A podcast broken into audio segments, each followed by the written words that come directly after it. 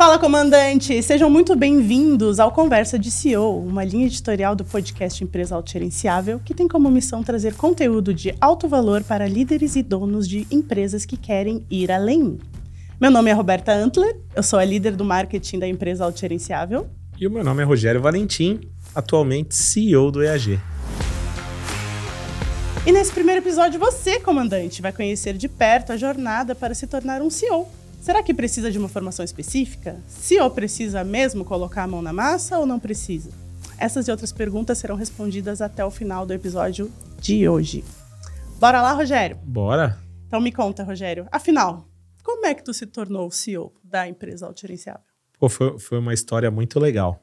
Eu, eu vou tentar resumir aqui, porque tem toda uma jornada, né? Eu, eu já conheço o Marcelo e a gente trabalha juntos há um pouco mais do que 24.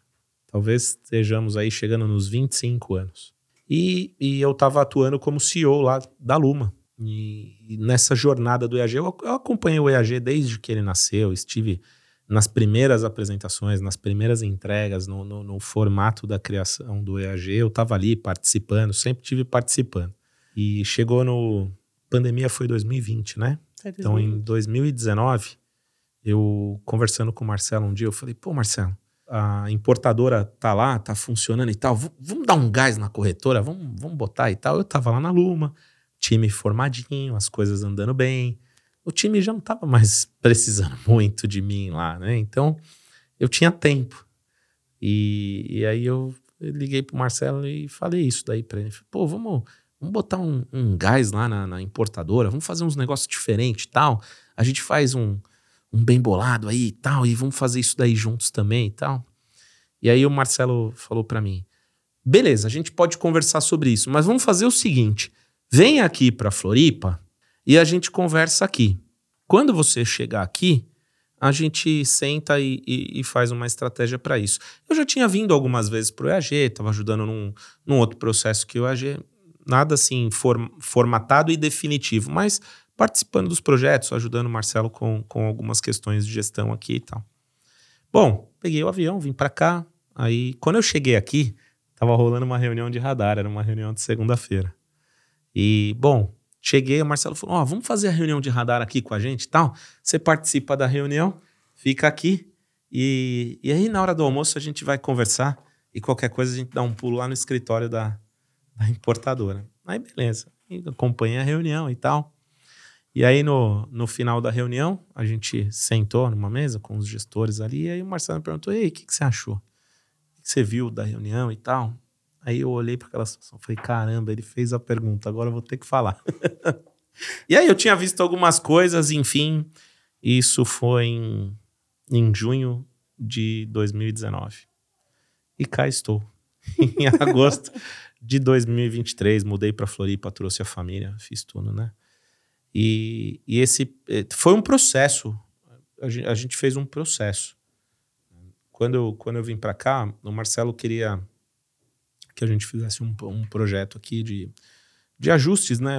Durante o, o início da pandemia, é, aconteceu um monte de coisa ruim na pandemia e tal, mas teve, tiveram empresas que a, tiveram uma chance de fazer algo diferente e, e cresceram nesse momento. Nesse momento o EAG cresceu bastante. Se reinventaram, né? Se As empresas é, se reinventaram. Exatamente, essa é a palavra certa. As empresas se reinventaram e tiveram a oportunidade de crescer.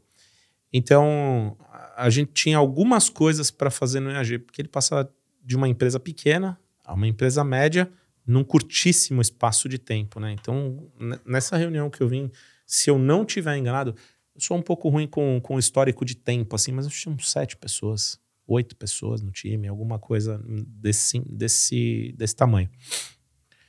E aí o, o Marcelo falou, cara, onde você acha que, que, que vai fazer mais sentido a gente começar? Como que a gente pode fazer e tal? E aí eu falei para ele, meu, vamos olhar pro, pro que tem, pro que a gente está fazendo aqui hoje e tal. E comecei no comercial. Então, eu, eu, eu entrei definitivamente no EAG como gestor comercial. E aí fiz o trabalho lá e num dia o Marcelo falou, numa reunião que a gente estava, o Marcelo falou: Cara, chegou a hora. Hoje eu vou anunciar para todo mundo que você vai ser o CEO porque eu não quero ser o CEO da empresa, eu sou uma mente criativa, eu sou o cara de, é, de estratégia, eu, eu quero pensar estrategicamente, eu quero agir na estratégia da empresa e tal. Cara, e você que é CEO, que acompanha bastidor, que é número e não sei o que e tal. E, cara, eu vou te falar, eu acho que é, foi, foi legal para ele e foi legal para mim, porque eu gosto realmente, né, de estar tá no meio da, da da galera fazer esse processo de gestão e tal. E o Marcelo é uma mente criativa e, bom, nos complementamos. Essa é a minha história de CEO no EAG. Foi algo que eu posso dizer mais preparado, apesar de ter sido uma jornada rápida entre a transição de uma coisa para outra, entre eu chegar, me adaptar ao EAG, fazer meu processo de mudar para Floripa e tal, e, e estar na, na cadeira de CEO, foi um processo rápido, um pouco mais preparado do que a minha primeira vez a ascensão a CEO. Então, chegar a CEO do EAG foi, foi dessa forma. Até porque tu vinha como CEO da Luma já, né? Tu já... Eu, já, eu já tinha cargo de CEO, nós já éramos sócios em outros negócios e tal, e eu tinha essa, eu já estava na cadeira de CEO da Luma. E e é isso que as pessoas é, falavam. Pô, mas como que é CEO de dois lugares? É, não, não dá para atuar como CEO de dois lugares. Então eu tinha que passar o bastão na Luma, né? Tomar decisões e tal, e começar essa passagem de bastão. Então foi um processo transitório entre as duas coisas. E por que que tu escolheu ser CEO do EAG? Tu tinha uma escolha, tu poderia ter continuado CEO da Luma. E por que que tu resolveu ser o CEO do EAG? Pergunta difícil, né? A gente fala tanto que tem que tomar decisão pelos números, mas eu vou falar para você. Difícil responder. Eu acho que minha melhor resposta seria pelo desafio. Eu tenho um lance com desafio que é terrível.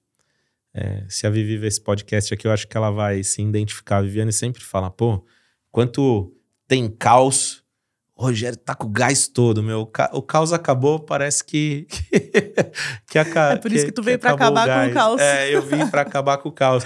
Mas não, é, caos é no bom sentido, não é o, o, o caos que a gente costuma tratar no EAG. O caos é o lance do desafio, de organizar as coisas, de fazer as coisas de um jeito diferente do que elas estão. É,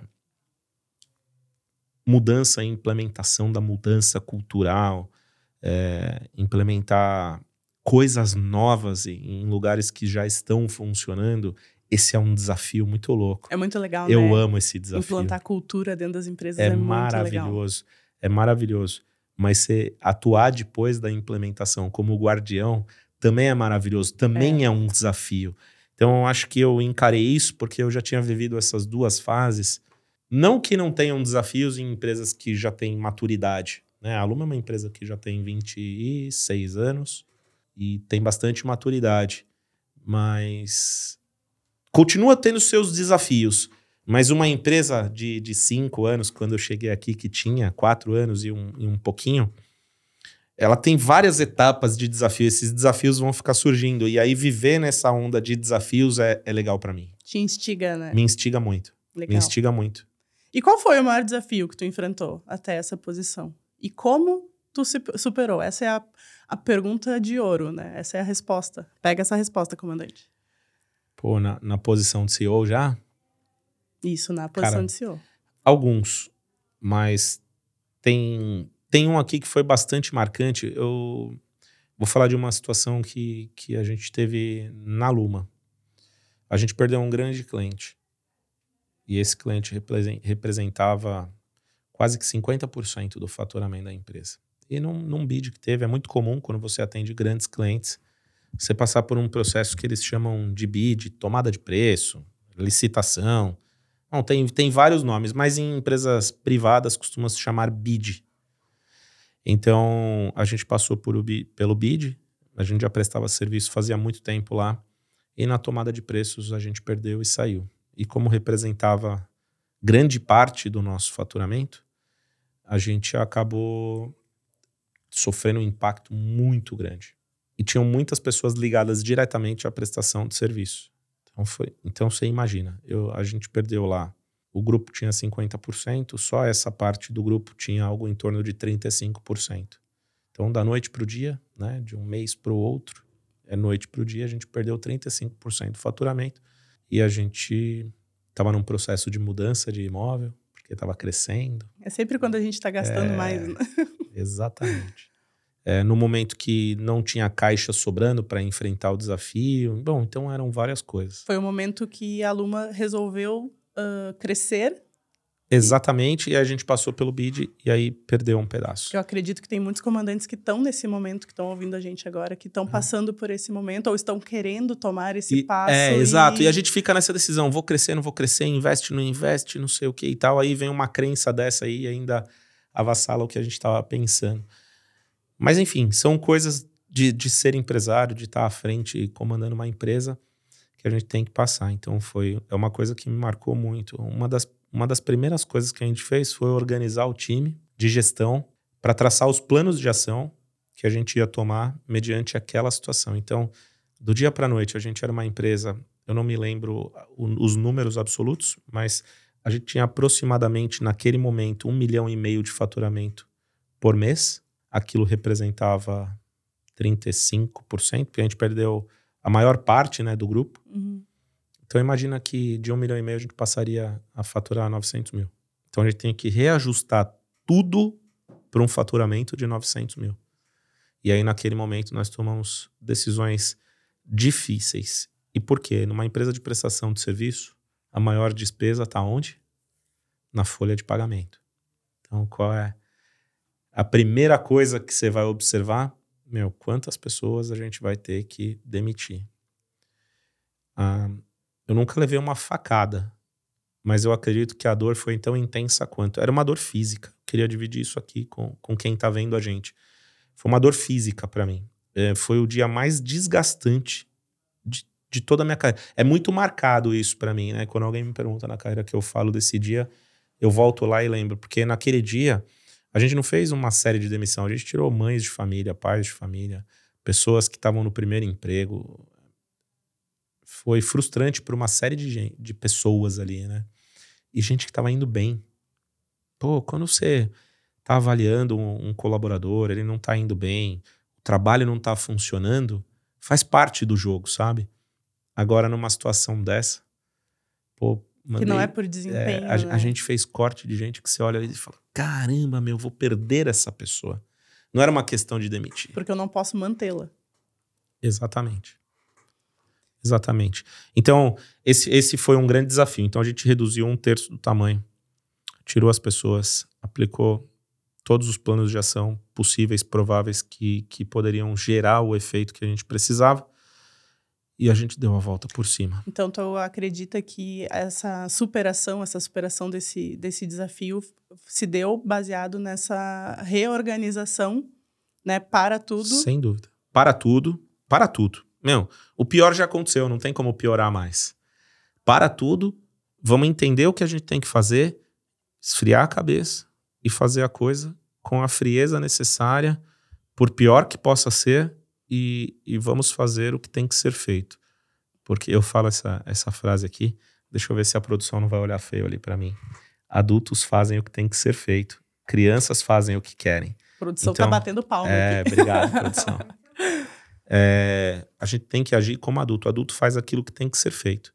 Mesmo que chegar em casa, ajoelhar no chão, pedir para Deus. Várias vezes eu já me perguntei: pô, será que Deus vai me perdoar por isso? Eu não fiz de propósito, mas não deixo de ser responsável. CEO é responsável pelo que acontece na empresa. A gente é responsável pelas famílias. A gente tem que assumir essa responsabilidade.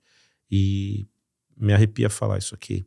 Eu tenho esse peso no ombro até hoje. Eu me pergunto: será que Deus vai me perdoar pelo erro que cometi? Eu devo ter cometido algum erro para ter é, ocasionado essa perda. E por conta disso, eu tive que tomar as atitudes que a gente teve que tomar e fazer cortes que a gente teve que fazer. Por outro lado, eu vivi uma experiência, eu tenho, eu tenho história para contar.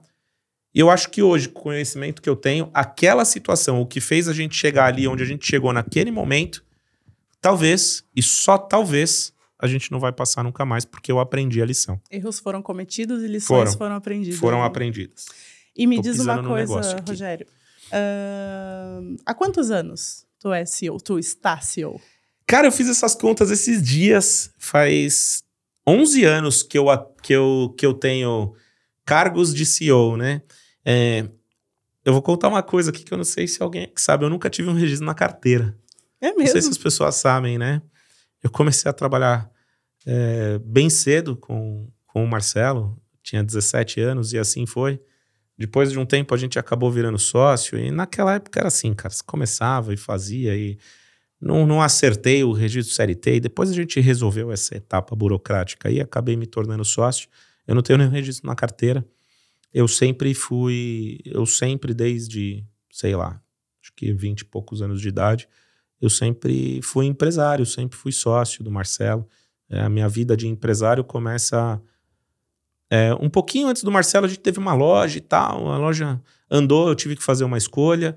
Aí a gente montou uma corretora juntos, eu e o Marcelo e, e um outro amigo nosso. Aí depois disso virei sócio na Luma. E daí para frente a gente fez outros negócios juntos, então a gente tem as outras, as outras vertentes da Luma, tem empresa de tecnologia, somos sócios no EAG e tal. Mas eu sempre trabalhei como CEO, porque uma coisa é ser sócio da empresa, outra coisa é ser o CEO da empresa. São papéis diferentes, né? Quando a gente está no, no, no, conselho, eu estou atuando como sócio, né? O Marcelo como sócio, defendendo o interesse da sociedade, e como CEO, eu respondo para o conselho. Eu tenho que dar satisfação no, no, conselho da empresa que eu sou sócio. Tem que separar bem esses papéis. Tem que então, fazer o plano de ação tem acontecer. Tem que fazer também. o plano de ação acontecer, tem que fazer a cultura é, ser, ser a rainha do jogo. E, e é assim que funciona. E nessa tua trajetória toda, Rogério, em que momento que tu parou assim, que deu o teu primeiro. caiu a tua ficha que eu sou CEO dessa empresa? Aquele é. frio na barriga, o primeiro frio na barriga. Olha, deixa eu, deixa deixa eu tentar trazer no tempo aqui. Eu, eu tenho duas, eu tenho, eu tenho duas visões na minha cabeça desse dia. E na época a gente não usava muito o termo CEO e tal. Mas eu me lembro que, que a gente. Tu era o chefe, tu era o chefão. É, eu, eu me lembro de ser o presidente da empresa desde sempre. Eu sempre falei, Taca, vou te dar trabalho aí, você vai ter que pôr um pi, porque nada substitui essa frase que eu vou falar. Você põe um pi aí, porque a gente não quer falar palavrão aqui, certo, Rô? Certo. É, mas eu sempre falei pra galera toda, desde quando a gente tinha começado a organizar, eu sempre tive um quê de liderança, né, meu? Eu, eu junto as pessoas, né? Eu falei a palavra aglutinar aqui, vocês falaram para mim que não era para usar essa palavra.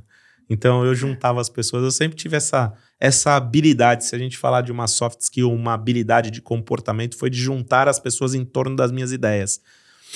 Então, carismático, né? Carismático desde Talvez, jovem. é, talvez. talvez carismático. Eu, eu aprendi isso. Não, não sei nem te explicar de onde começou, né? Foi um.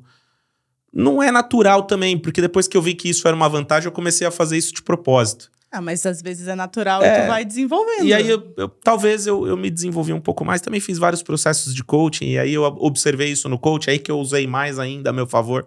Enfim, foi um, um longo aprendizado durante a carreira. E aí, aonde eu tava contando, falando que quando eu tava lá na Luma ia e falar tal, um palavrão. A Luma era pequenininha e tal. E eu falava assim, ó, eu ainda vou ser o presidente dessa empresa, ela vai ser enorme. Eu via Lembra que eu contei para vocês aqui que eu consegui ouvir a empresa assim, ó, linda, cheia de gente trabalhando. Eu via isso, eu juro para vocês, eu tinha essa imagem, eu sentia o cheiro da empresa funcionando. Eu via o movimento, eu escutava o barulho das pessoas e tal, e eu falava, porque vai ter 200 funcionários, eu vou mandar a toda. E aí eu vou ser o presidente, porque as pessoas vão trabalhar e a gente vai gerar um monte de resultado e vai ser muito legal. E nós vamos fazer um negócio muito louco. Eu sempre falava isso pro Marcelo, cansei de contar essa história já. Eu falava, Marcelo, um dia nós vamos fazer um negócio muito louco. Eu acho que a gente tá fazendo um negócio muito louco no EAG. Então eu falava para ele: Meu, um dia a gente vai fazer um negócio que ninguém fez, um negócio muito louco, vai ser muito legal, vai ter um monte de gente, e um monte de gente é muito relativo porque a gente atende um monte de cliente. A gente tem um monte de colaborador, e aí tem um monte de gente que a gente pode é, influenciar na vida. E agora eu tô gravando esse podcast aqui. Isso aqui é um negócio muito louco, não é?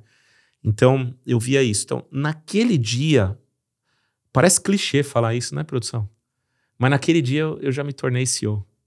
Eu trabalhei cada dia, eu lavava o chão no sábado para a empresa ficar limpa, porque a gente arrumava as bagunças, fazia uma bagunça lá, era muito papel e tal. Fazia as mudanças também. Fazia a mudança e subia a caixa e fazia tudo. E aí naquela época tinha a Liliane, a Laura, a Vivi, e a gente fazia essas coisas, a gente passava pano, a gente gostava da empresa é, limpa, organizada.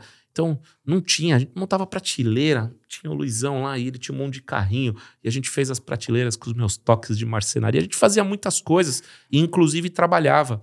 Mas eu sempre trabalhei sabendo que eu ia ser o cara que ia mandar na p toda, que ia ser o presidente. Eu falava isso, eu vou ser o presidente dessa empresa. Tá, e aí. Quando que tu. Depois Aí, que tu e- se isso era meu CEO. sonho, isso era o que eu via, então eu já era, eu já era o presidente daquela empresa.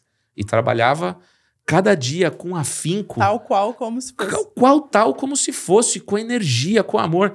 Meu, vocês vêm aqui, eu, eu divido os vídeos, né? A a Dai divide um pouco do meu dia a dia, e era essa energia que eu tinha. Eu sinto hoje, com 42 anos, a mesma energia que eu sentia quando eu tinha 19 que eu falava que ia ser presidente. Porque eu comecei com 17, aprendi. Eu comecei com 17, mais rapidamente fiz 18. Mas eu acho que ainda com 18 anos eu falava isso. Eu andava para lá e para cá, e ia pro Detran e voltava e visitava cliente. E a energia não acabava. Depois ia pra faculdade, voltava da faculdade. E era muito louco, meu. Era muito legal. O dia que isso aconteceu, a história que, que, que fez começar foi: primeiro a gente teve um problema com um colaborador lá. Eu já tinha um cargo de gestão, era gestor comercial. E aí a gente teve um problema com o colaborador e tinha as regras do jogo, mas naquele dia o cara tinha chegado um pouco atrasado. A Edi já tava lá e ela cumpriu a regra, divertiu o cara. Eu fiquei pé da vida. Não posso falar palavrão. Taca, põe o pi aí, taca. O P pode. É o P pode, né? E aí eu fiquei pé da vida e tal, e eu chamei o Marcelo. Marcelo, porque, meu, o cara tava aqui ontem, a gente tava fazendo negócio até meia-noite, aí chegou de manhã, eu acho que a gente tem que ter flexibilidade. Eu tava bravo naquele dia. Aí o Marcelo olhou pra minha cara, calmo do jeito que é, né? Ele falou, deixa eu te falar uma coisa, fica calmo. Você não vai mais ter que resolver isso comigo. A gente tava num monte de processo de organização, a gente tava fazendo um coach. Sérgio Burdelli, se você estiver ouvindo aqui, cara, eu me lembro de você sempre. Esse coach foi maravilhoso. E aí eu, a gente tava nesse processo e tal, e o Marcelo falou: Eu tomei uma decisão. Você vai ser o, o presidente da empresa. E aí você vai poder resolver essas coisas. Nesse dia, foi um frio na barriga. Pensa que era o sonho da vida, é igual subir montanha russa, né? Você quer muito ir, muito ir, muito ir. Quando você chega lá no alto, você fala: Nossa, o que, que eu vim fazer aqui? Né? É mais ou menos isso. E aí, esse foi o primeiro frio na barriga. Então ali a gente já tinha começado um processo, eu estava estudando, né? Eu sei que às vezes as pessoas me perguntam, ah, qual que é a formação? Eu sei lá, meu, eu estudei tanta coisa, eu criei tantas, tantas ideias na minha cabeça, eu, eu, eu procurei me especializar de tantas formas que eu acho que foi um pouco de tudo, não tem uma coisa específica. E aí eu, um dia o Marcelo chega e fala, cara, eu preciso melhorar o meu, meu, o meu inglês, eu quero fazer uma faculdade fora tal. E eu preciso ficar um tempo nos Estados Unidos. Tá preparado? Cara, qual foi a minha resposta, Roberta? Claro. É, nasci preparado. Tô pronto, nasci pronto. Claro, nasci pronto. Mas lá dentro, o estômago tinha virado fumaça. Não tinham borboletas, tinham mariposas no meu estômago. E beleza. E aí o Marcelo então se preparou e foi. Agora, eu, eu tenho uma, uma mistura de lembranças aqui, mas se eu não estiver enganado, foi a seguinte situação. Eu levei o Marcelo no aeroporto para ele ir para os Estados Unidos. Quando ele saiu e eu vi ele passar na porta, que eu voltei, entrei no carro, aí eu senti o peso de ser CEO. Aí pegou. Eu tenho essa lembrança na minha cabeça. E a outra lembrança que eu tenho é quando eu cheguei no escritório e o Marcelo não chegou. Normalmente a gente chegava nove, nove e pouquinho A e tal. que ia te E deu a tomar as 10 decisões. horas e o Marcelo não chegou. Mas adivinha quem chegou? As dúvidas, os problemas, as perguntas. E agora? Para onde vamos? E aí, nesse dia, eh, veio o peso da responsabilidade de vez. Assim, ali naquele dia, eu, eu entendi o que realmente significava. E é legal. Por que, que eu tô contando isso dessa forma aqui? Ó? Eu acho que foi uma ideia da produção aqui. Eu acho que ninguém conta sobre essa ótica, né? Como que é um CEO uma empresa pequena tal? Como que foi, né? Pô, a gente tem grandes CEOs no país que, porra, deve ter história muito melhor do que a minha para contar e tal. Mas a gente não tinha observado é, este ponto de vista, né? Como começa, né?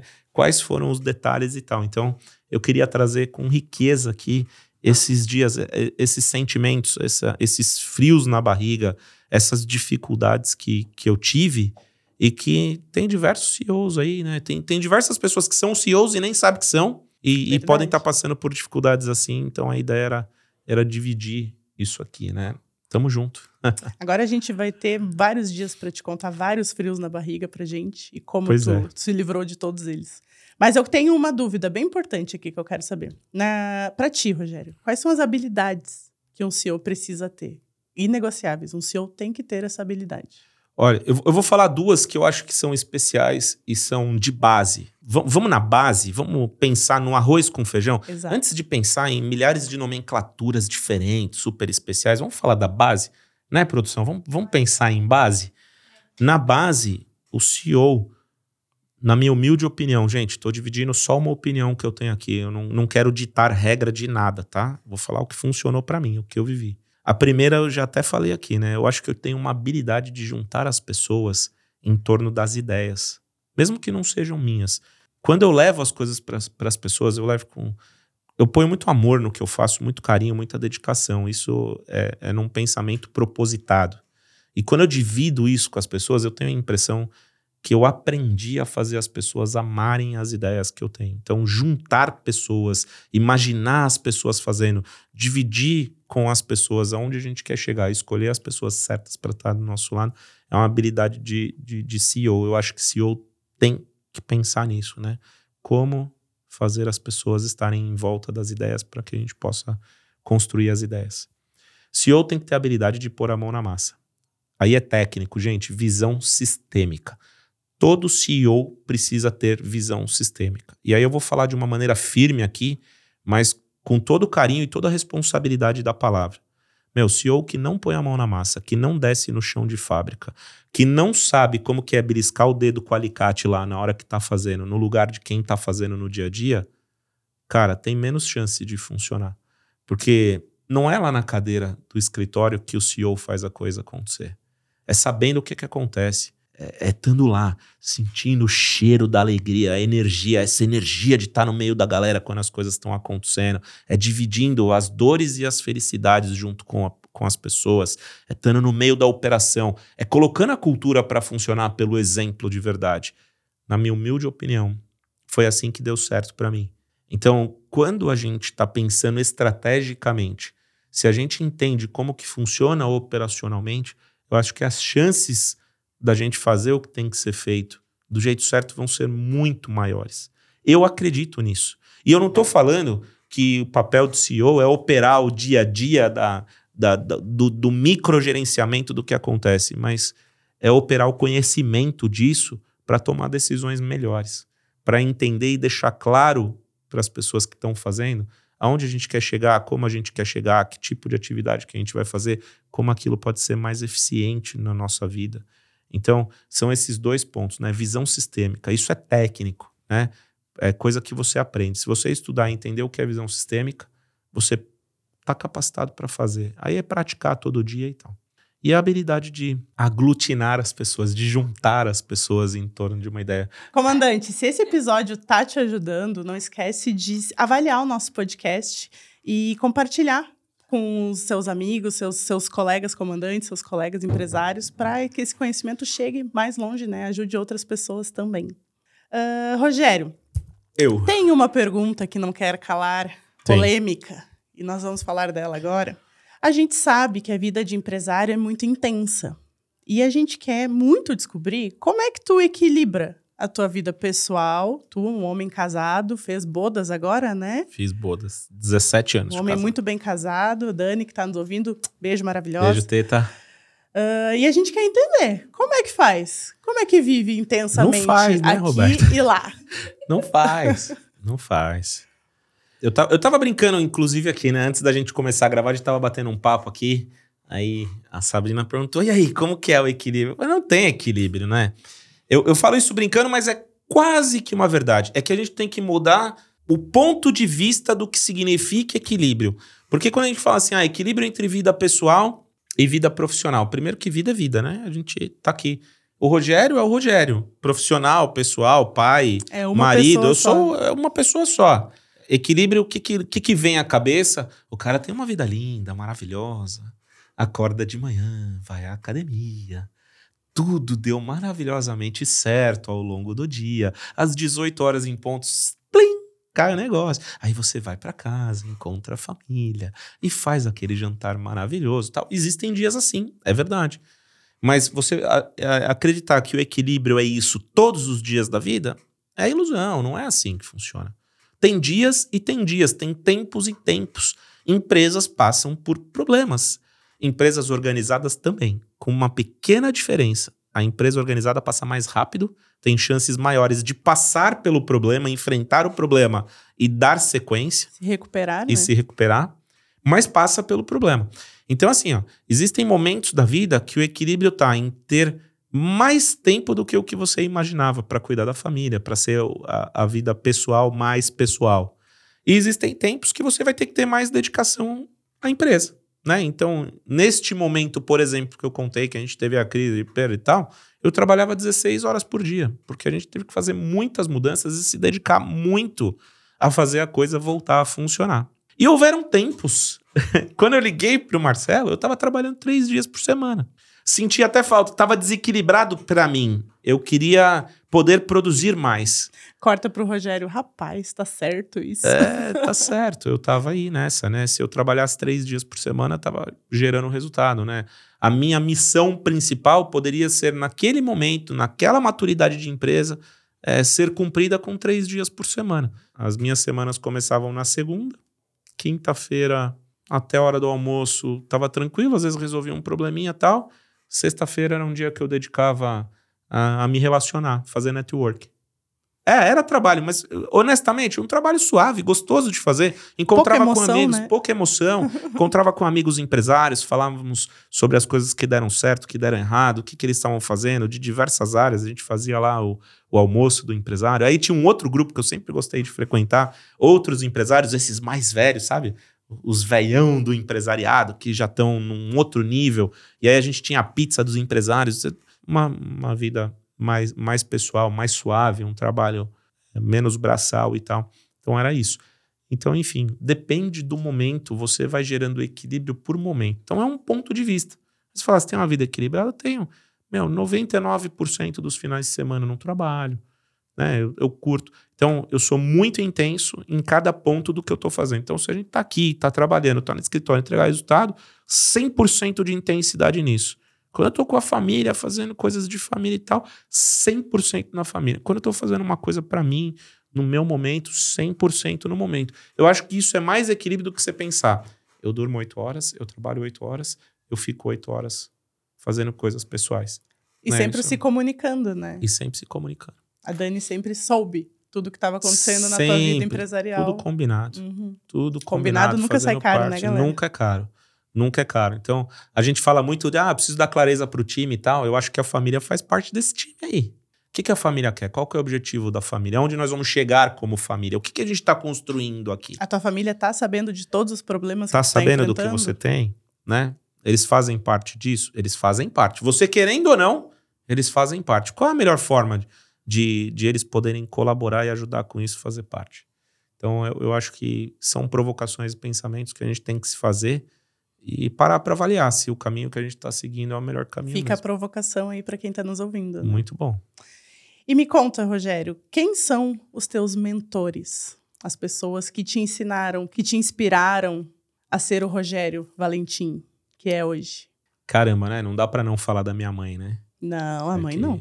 Vai ter que minha falar. mãe foi uma uhum. grande mentora. Com a minha mãe, o couro comia mesmo. Não tinha muito tempo, né? Eu sou filho de mãe solo, então minha mãe não tinha muito tempo. Ela tinha que trabalhar e tinha que criar o filho dos sonhos dela. Imagina, em 1980, mundo quadrado. Difícil de entender. Eu estudava em colégio de freira. Lá no Brás. Lá no Brás. Colégio Dom Bosco. Padres e freiras. Quando eu tinha que explicar que os meus pais era, eram separados, era uma dificuldade, não existia isso naquela época. Aí eu falava que meu pai tinha morrido, funcionava bem. Você falava que morreu, ninguém perguntava mais nada. Mas então eu pequeno, né? Estratégia. Pô, é só falar que morreu.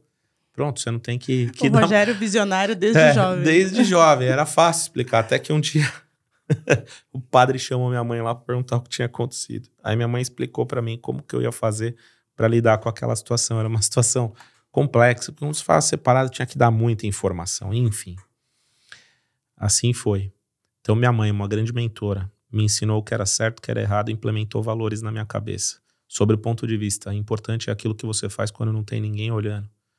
Ai, se eu fizesse alguma coisa fora da curva, o couro comia.